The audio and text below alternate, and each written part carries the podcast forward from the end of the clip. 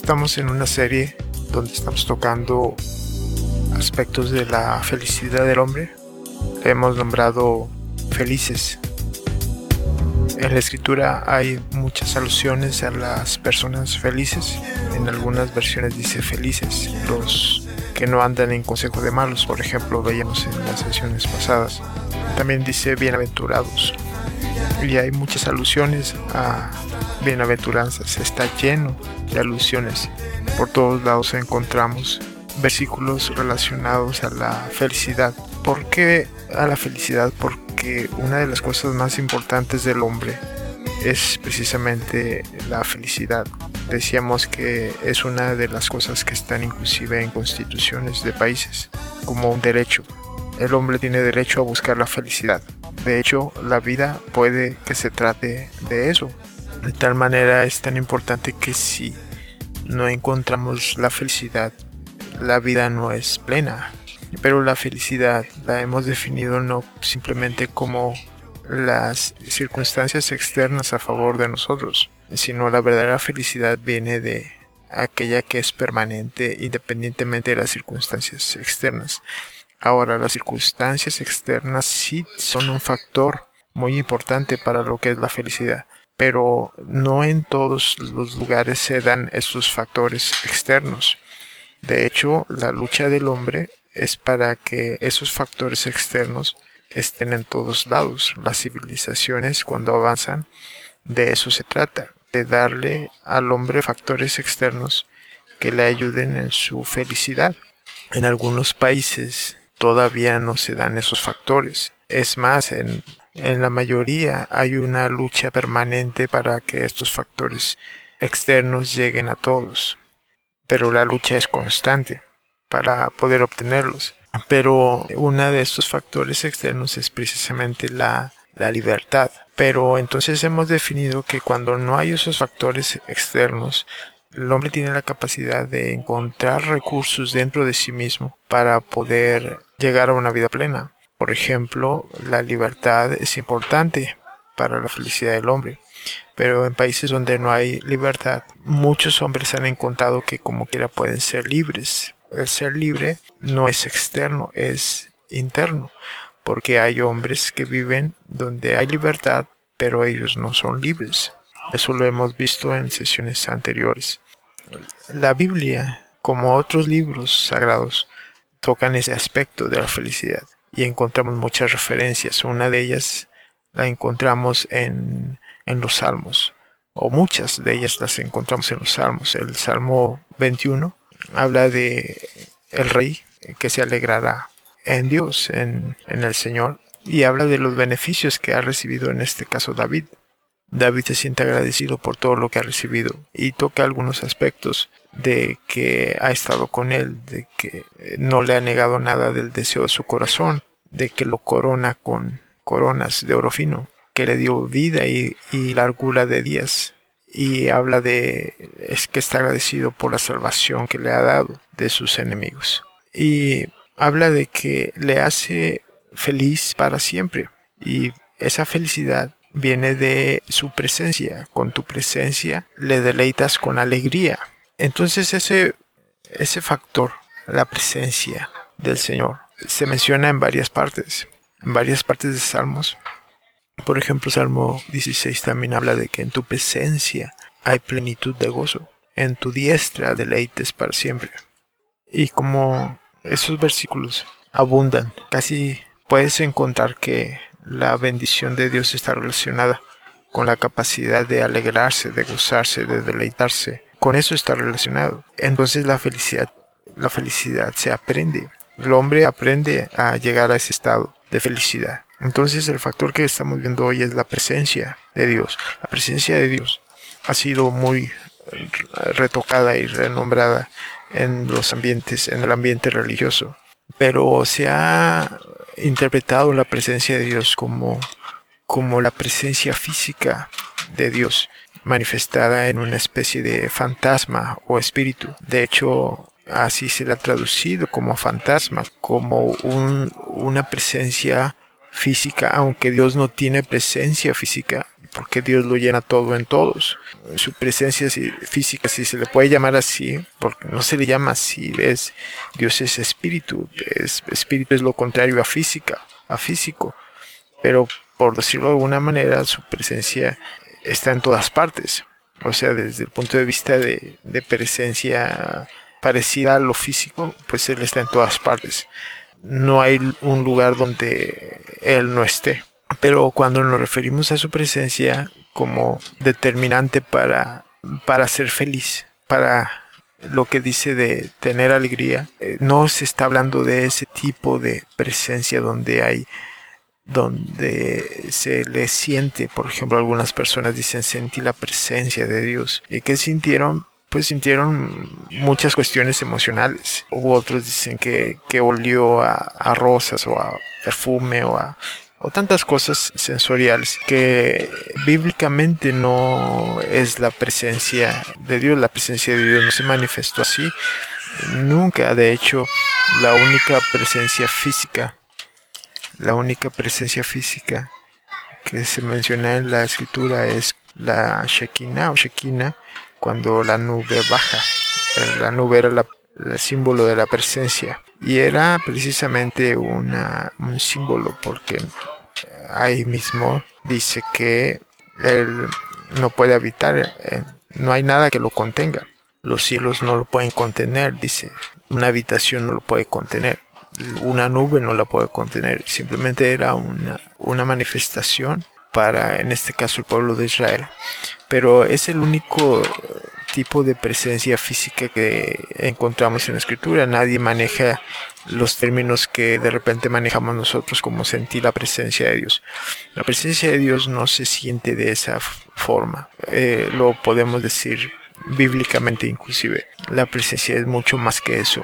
La presencia de Dios es su espíritu, pero volvamos a lo mismo, su espíritu no es un fantasma, su espíritu es la esencia de Él, la naturaleza de Él.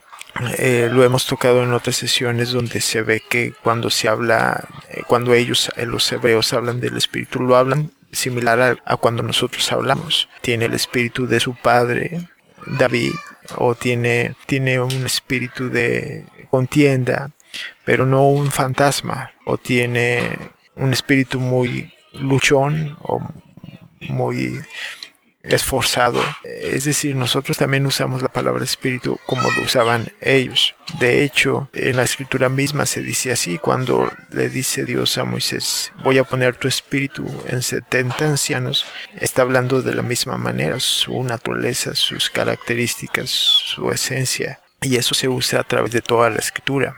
Entonces su espíritu viene siendo lo mismo, su esencia, su naturaleza. Tiene que ver con todo aquello que él piensa, que él quiere producir, aquello que él busca, tiene que ver con sus ideales, tiene que ver con su carácter, tiene que ver con la, la manifestación de su deseo y de su voluntad. Todo eso viene siendo su espíritu o su presencia. Nos referimos a su presencia. Cuando entonces la presencia de Dios está en nosotros, lo que pasa es que sus deseos, sus ideales, sus pensamientos, su propósito, sus metas, sus objetivos, lo que Él quiere producir, está en nosotros. Esa es su presencia, ese es lo que habitó en Jesús, según Isaías 11. Lleno del Espíritu de Dios era eso, lleno de sabiduría, lleno de inteligencia, lleno de consejo y de poder, de conocimiento y de temor de Dios. Eso es su presencia, de eso fue ungido. Lo otro es muy abstracto y ha sido muy mal usado. Muchas personas relacionan su presencia con sentir bonito. Nada más que sentir bonito no te procesa, no te lleva en una jornada, no te da transición, no te da desarrollo, no te da formación. Muchas personas sienten bonito en las reuniones porque las reuniones están hechas para eso. Las reuniones religiosas están hechas para sentir, hacer sentir bien a la gente, pero eso no garantiza el desarrollo, no garantiza que la gente crece o madura. Mucha gente siente bonito.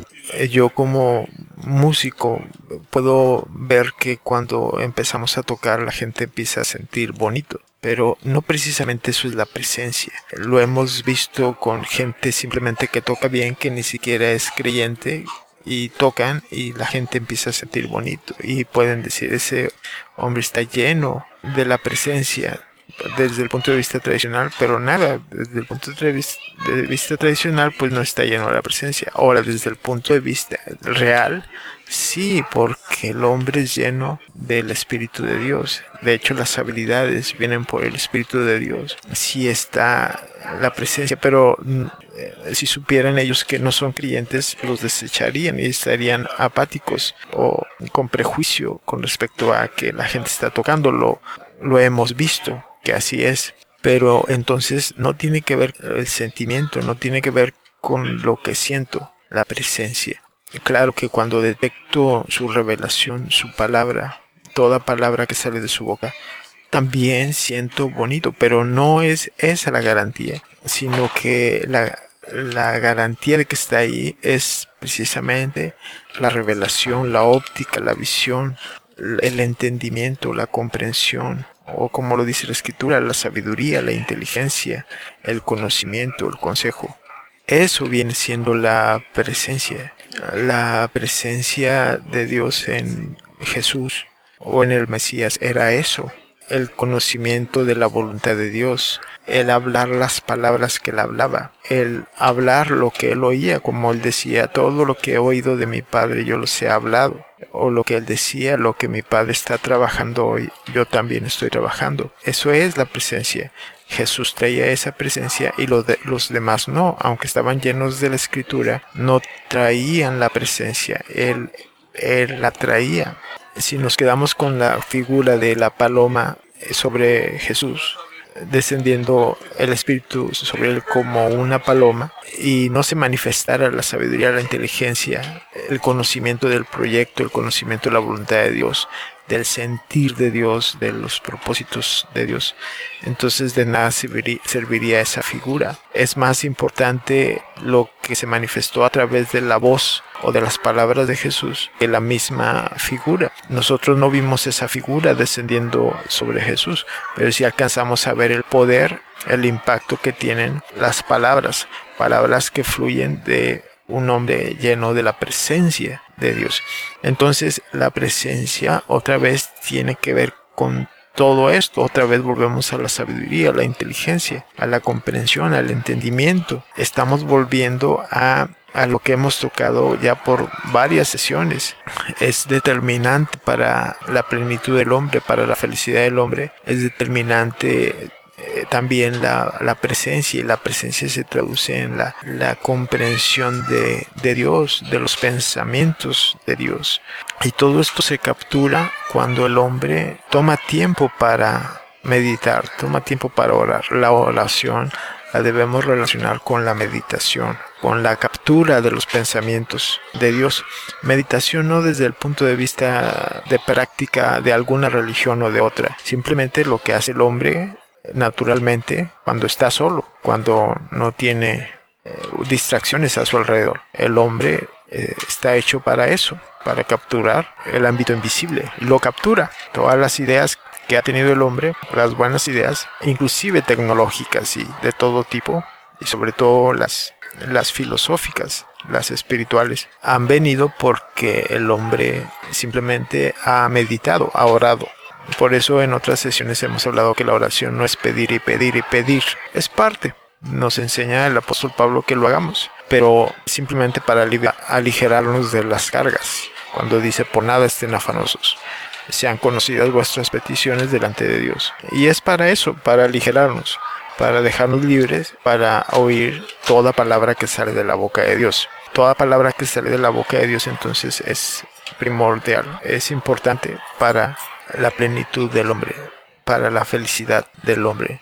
Su presencia es primordial. Entonces, cuando tú quieres su presencia, no estés esperando simplemente un fantasma.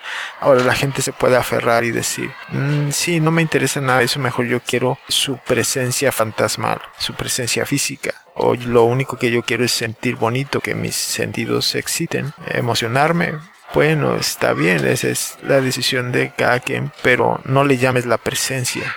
Eso no es la presencia de Dios. La presencia es su mente, su corazón, su, su forma de pensar, sus deseos, sus metas, sus ideales, sus proyectos. Por ejemplo, la gente puede decir, pero ¿qué es eso de su mente o sus deseos o sus proyectos? Lo hemos tocado en otras sesiones, pero en resumen es aquello que el hombre busca en conjunto, esos son los deseos de Dios. Ese es el deseo de, de, Dios, es la voluntad. O hablando de proyectos, ¿cuáles son sus proyectos? Pues todas las cosas que el hombre ambiciona para sí, pero cuando se vuelve para todos, eso es Dios, ese es el proyecto de Dios. Por ejemplo, cuando el rey David habla de que tú le has concedido el deseo de su corazón, no le has negado petición de sus labios, porque le sales al encuentro con bendiciones de bien, eso está bien para David, pero cuando se vuelve un proyecto para que sea para todos los hombres, todos los hombres, y un deseo de eso, cuando hay hambre y sed de justicia, como decía Jesús. De hecho, lo mencionó en los bienaventuranzas, felices los que tienen hambre y sed de justicia. O cuando tienes hambre y sed de que toda la gente alcance el deseo de su corazón, que todas las peticiones de sus labios sean cumplidas, cuando la gente pueda decir con confianza que Dios le sale al encuentro con bendiciones de bien, eso es un proyecto de Él. Si es tu proyecto, es el proyecto de Él. Entonces eso es la presencia. Lo que quiero para mí, también lo quiero para los demás, para todos. Eso es la presencia. La presencia se debe de traducir así en un sentir, un deseo, una pasión por todas las cosas que Él quiere alcanzar. No por lo que yo quiero alcanzar, no porque Él me hizo bien a mí ya, sino porque sé que yo puedo hacer algo, puedo producir para que otras personas alcancen ese bien, para que todas las personas tengan los recursos o factores tanto internos como externos, que lo lleven a la plenitud, que lo lleven a la felicidad. Eso es su presencia. Entonces podemos decir, en su presencia hay plenitud de gozo. Podemos decir, me haces feliz para siempre. Con tu presencia me deleitas con alegría. Me has hecho conocer los caminos de la vida. Me llenarás de gozo con tu presencia.